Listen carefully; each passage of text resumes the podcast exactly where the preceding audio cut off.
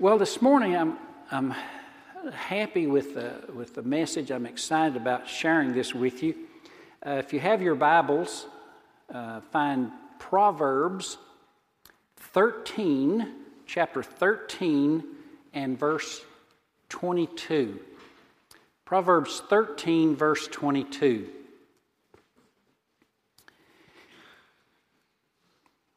And here uh, he says, A good man leaves an inheritance to his children's children, but the sinner's wealth is laid up for the righteous.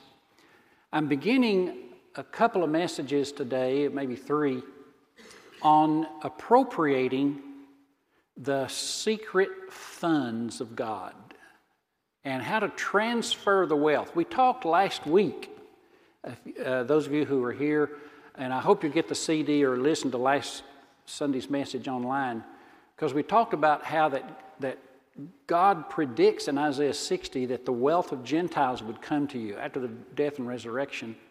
Uh, God has this funding that is laid up for us.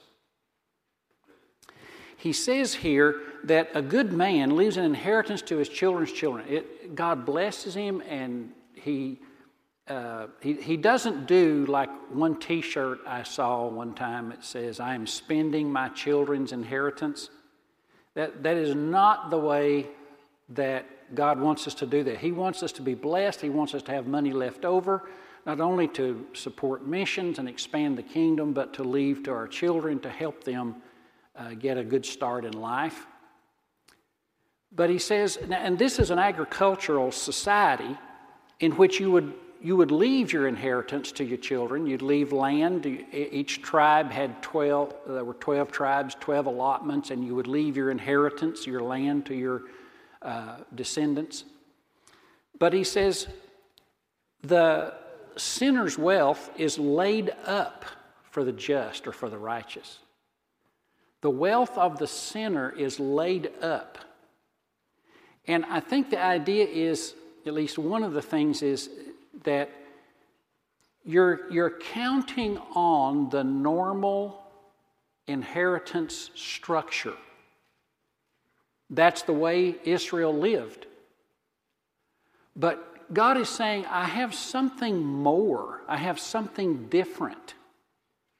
I have something you didn't see coming.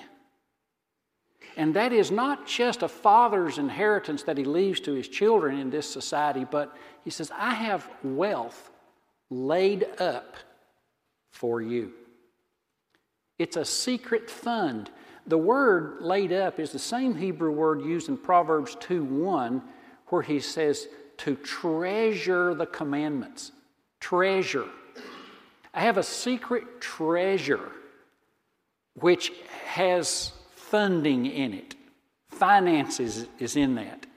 This is a secret economy that God is unveiling here and He wants us to see. You, you remember this verse from last Sunday, Ecclesiastes 2.26. To the sinner he is given the business of gathering and collecting only to give it then to the one who pleases God. The sinner gathers his funding and then he holds it because it's laid up. He's like, the sinner is like the treasurer in God's economy.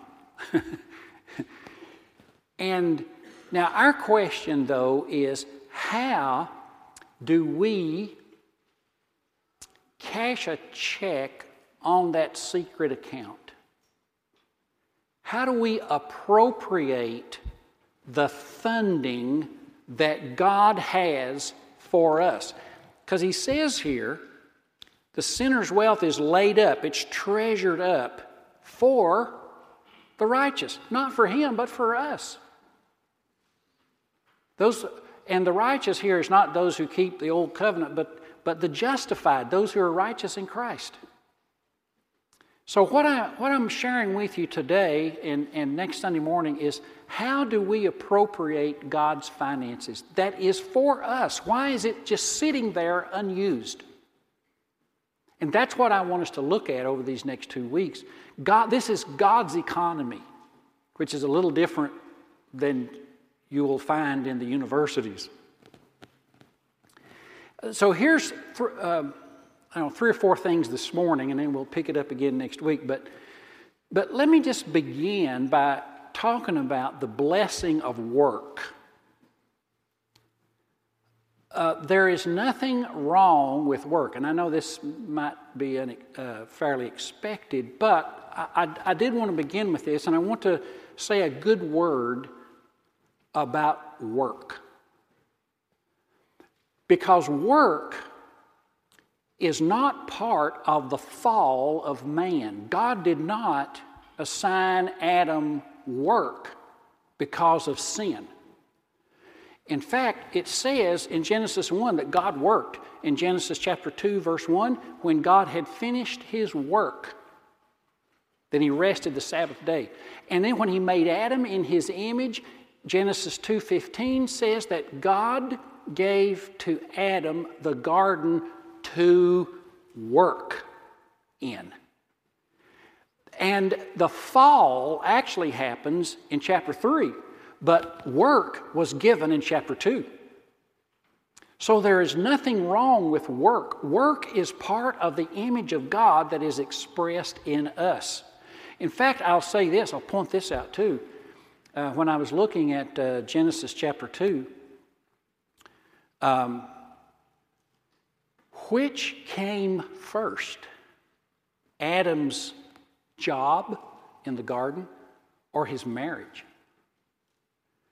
And what you'll find is that in Genesis 2:15 he gave him his work and Genesis 2:18 it says and then God saw it was not good that man was alone so he made him a helper in his work.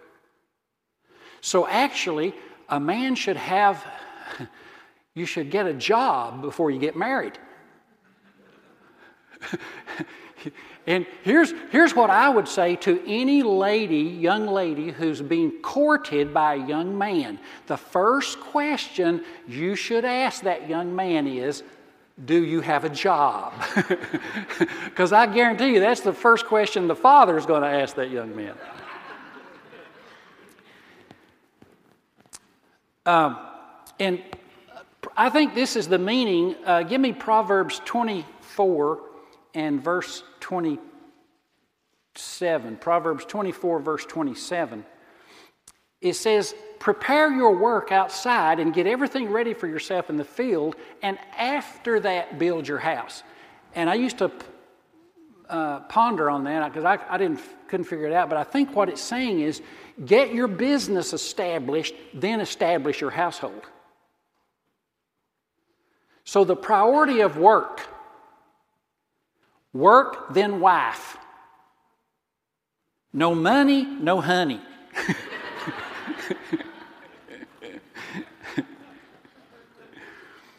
um, and then here, we're talking about appropriating the funding of God, but God will channel His funding through labor. Our dignified, committed, systematic, regular, blessed labor that we do each day. Here's a second thing, in which we would say is a, a, a method by which we appropriate the secret treasury and its funds. If wealth is laid up for the sinner, how do I, how do I get to it? 3 John chapter 2. There's, there's uh, the Gospel of John, and then there's uh, three little epistles 1st, 2nd, and 3rd John. Well, this is 3rd John chapter 2. Uh, pull that one up. Uh, this would be number 4. 3rd John chapter 1, verse 2. There's actually only one chapter, so. And here's what uh, John writes he says, Beloved, I pray that all will go well with you. The word well there uh, is translated in Romans 1.10 as uh, succeed. I pray that all will succeed. Uh, the, the word in the King James is prosper. I pray that all will prosper. with you, and that you may be in good health, even as it goes well with your soul. Um, again, the King James, as your soul prospers. Uh, in other words, what, and, and remember, John is, was the apostle who leaned on Jesus' bosom. He was the one whom Jesus loved. They were very close. So, John is expressing the heart of God here. He knows the heart of the Lord Jesus. And he says, I wish, I pray, I want, I have a desire, a passion to see that you uh, prosper and succeed in all areas of your life, including your health. I want all its comprehensive benefit that God wants for us. Uh, and now, I understand that there's sickness and difficulties and trials and tears and, I, and death, and I understand all that, but I'm just telling you the heart of God essentially is good, and He wants to comprehensively bless us. But note the caveat as your soul prospers. Because there's something very crucial, he seems to pick that out and say, I want blessing, but I only want it as your spirituality, as your spiritual maturity matches your financial prosperity. Now, why is that? It's the same reason you don't give your car keys to a six year old. They're not ready for it, they can't handle it. It would hurt them and others. I was looking this week at the, there's a whole list of these, the, the billionaires who have made a public decision not to leave their money to their children. Uh, and I'm talking about Bill Gates, uh, uh, Warren Buffett, uh, Bloomberg, mayor, mayor in New York City. Um, I forget his name, but the founder of uh, Home Depot. Uh, and the guy um, who founded eBay. There's just a whole list, and they have come together and formed a foundation in which they will give all their money to this foundation. Now, actually, a good man leaves an inheritance to his children. But what they have decided is they have seen all these young people where the, the riches of the family has destroyed their life. And they, one, one of them said, I forget which one, but he said, I'm going to leave my children enough so that they feel like they can do anything. That is, I'm going to give them an education, uh, and some seed money. Uh, I want them to feel like they can do anything. I don't want them to feel like they can do nothing. So I thought, that's cool. But, but what God is saying is, He said, I want you to feel like you can do anything, but I don't want you to feel like you can do nothing. I want, you, I want your spiritual maturity to dictate your financial prosperity and handle your, your, your prosperity.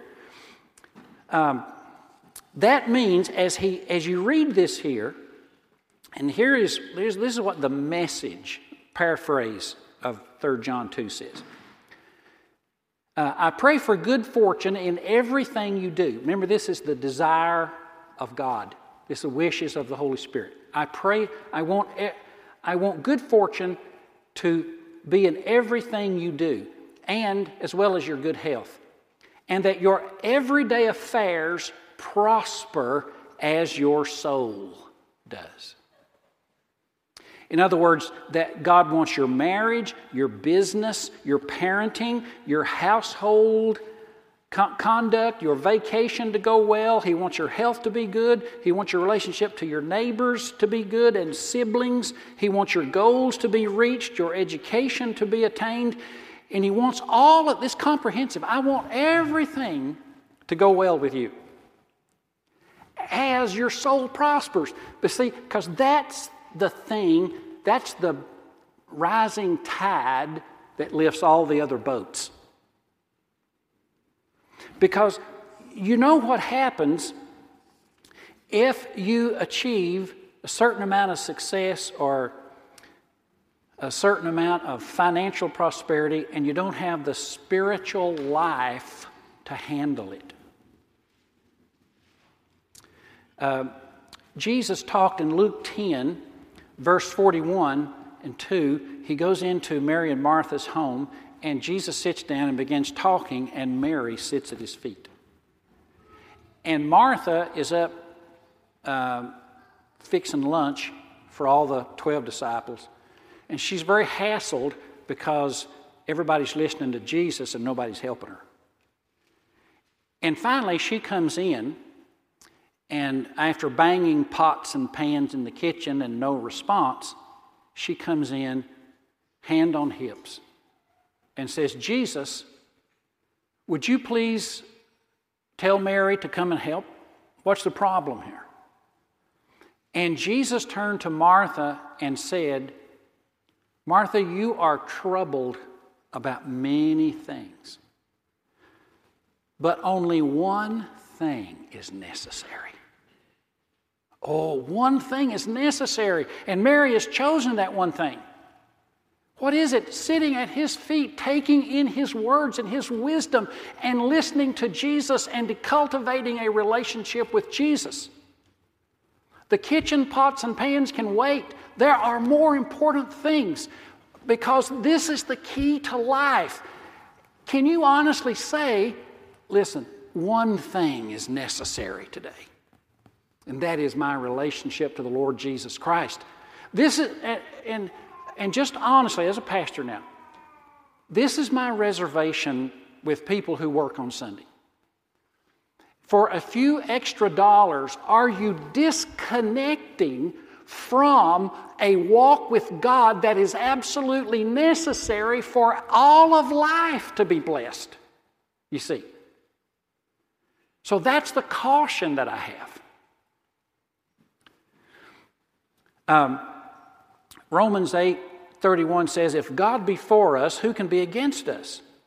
And he that spared not his own son, but delivered him up for us all, how shall he not with him freely give us all things.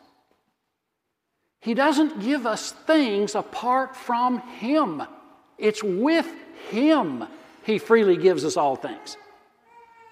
So, everything that God transfers out of that secret fund comes with Jesus. with His blessing, with His presence, with His joy. And, and here's one of the things that I will point this out. And who hasn't seen this? People win the lottery, and, and uh, you've read these horror stories about uh, the things that happened afterwards. Here's what Proverbs 21, verse 9 says It is better to be in a corner of a room, that's where you live, corner of a room, than a wide house with a quarreling wife, an unhappy wife. Uh, the King James Version says a brawling woman. And I can picture a woman, you've got a big house, you've got real estate, baby. It's, it's nice. Look at the beautiful furniture. But if you listen carefully, you might hear a dish go flying through the room in that big wide house and crash up against the wall because there's fussing and fighting. And he says it's better to have a little apartment with happiness than a beautiful home with a bad marriage. Can I get a witness on that? Amen? Or do you think it's better to have a brawling woman but a nice mansion to live in?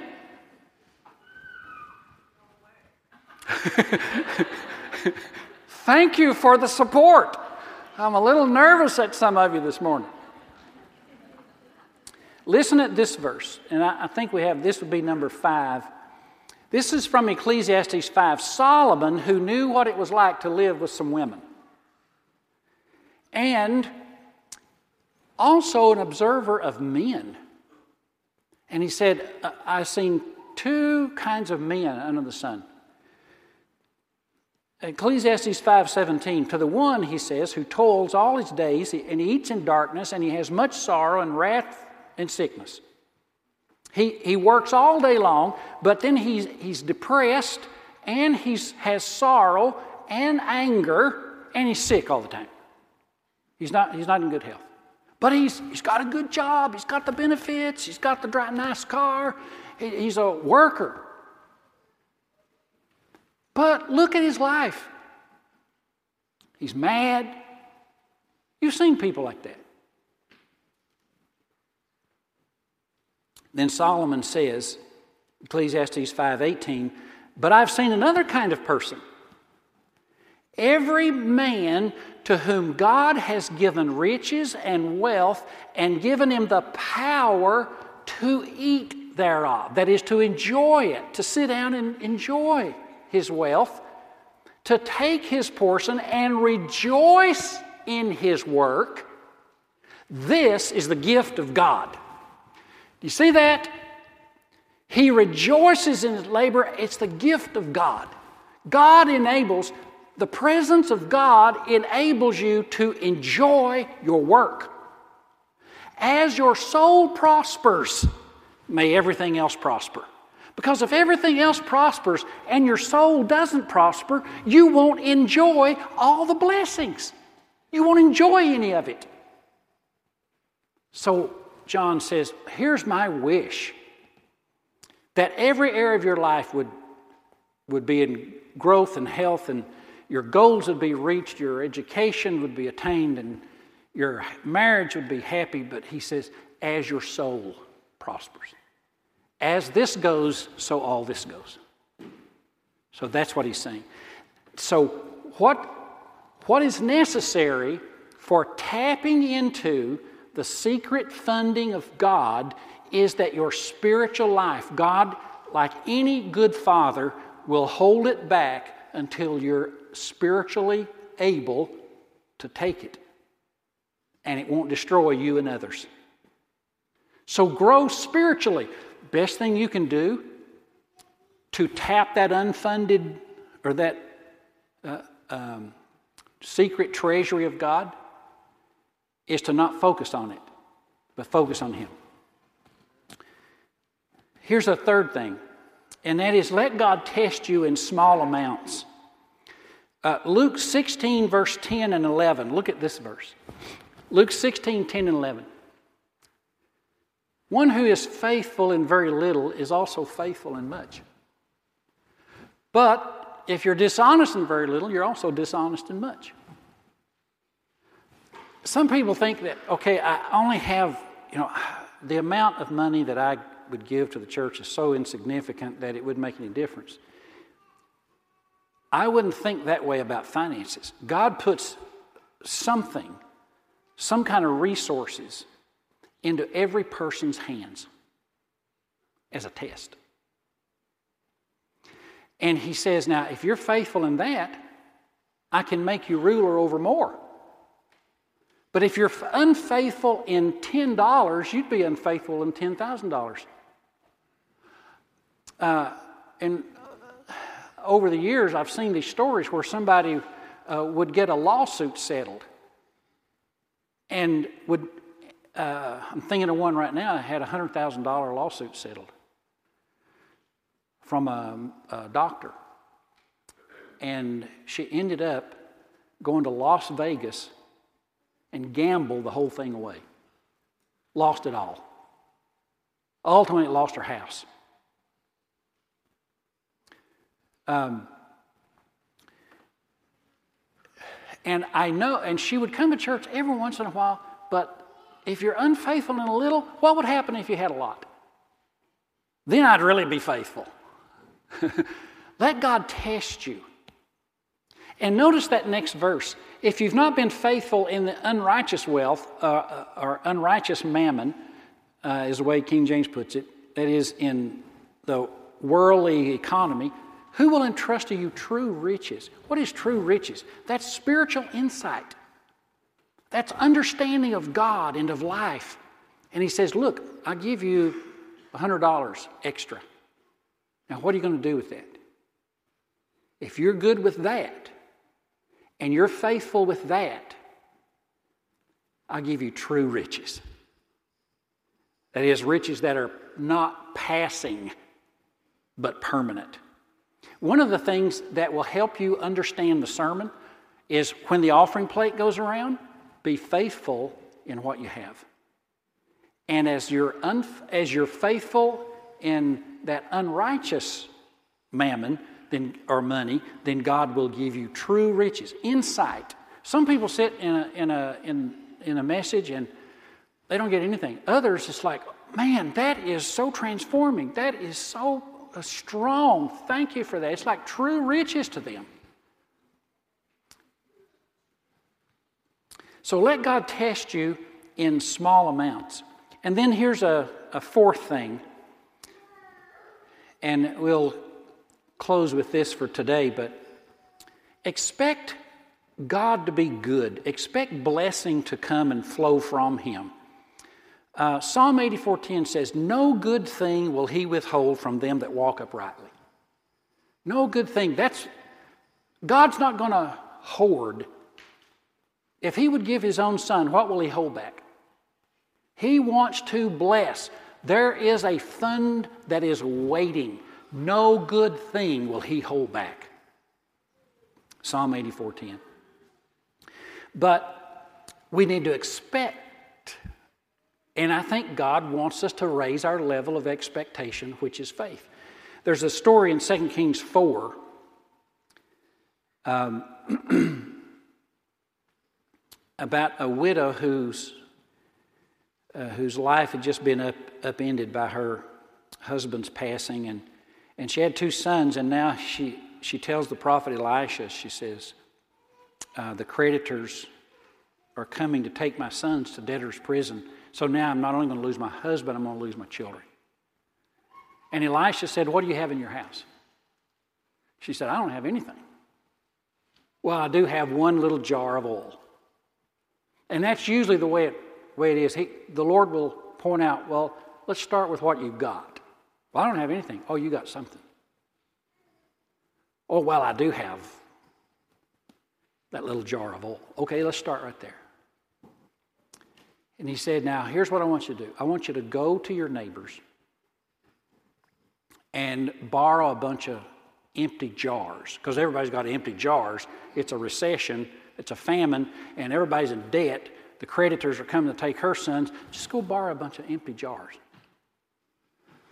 And he tells her this He said, Do not borrow just a few.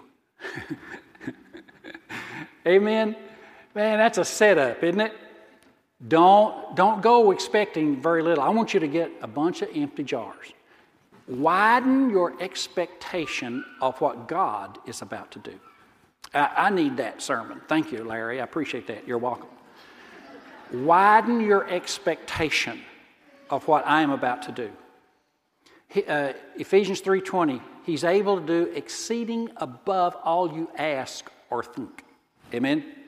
So, he, so Elisha says to this widow lady, Go and borrow some jars and don't get just a few. Bring them all in into your house and then take that one little jar of oil and start pouring into the first one. And she did. And as she did, she noticed that not only did it fill up one of those jars, but it was replenished in her original jar. She thought, okay, that's cool. So she starts in another jar and she pours and she pours, and every time she would seem like empty it out, it would be replenished miraculously. This, I, I, this is what I would see is God promises to bless, but and I think the blessing is waiting. But we need to maximize the potential for blessing. And and the only limitation, evidently, on that woman was how many jars she brought into her house. And it says, because it says that when she filled up the final jar, then the flow of oil ceased. Here's what Second Chronicles 20 20 says Believe in the Lord, believe in Him, and you'll be established. believe his prophets, and you'll prosper. One quick illustration. Uh, this might be a good one for tax time. But Peter went to Jesus and said, Jesus, they're wanting the taxes for the temple. It's a half a shekel, 20, 20 bucks. But it's for both of us, me and you. Evidently, they got Jesus and Peter on an audit. And, and, and Peter said, So I, I don't have $20. And frankly, you don't either, Jesus. If you did, I'd be borrowing it. So Jesus said this Peter, go fish. And you will find when you pull up your fish that there is a coin. Uh, uh, one version says money, but uh, the, the text actually says a shekel. A shekel. That's in uh, Matthew 18 27. Now, uh, that means two half shekels. Now, even in my mathematically unhinged brain, two half shekels I know equals one shekel.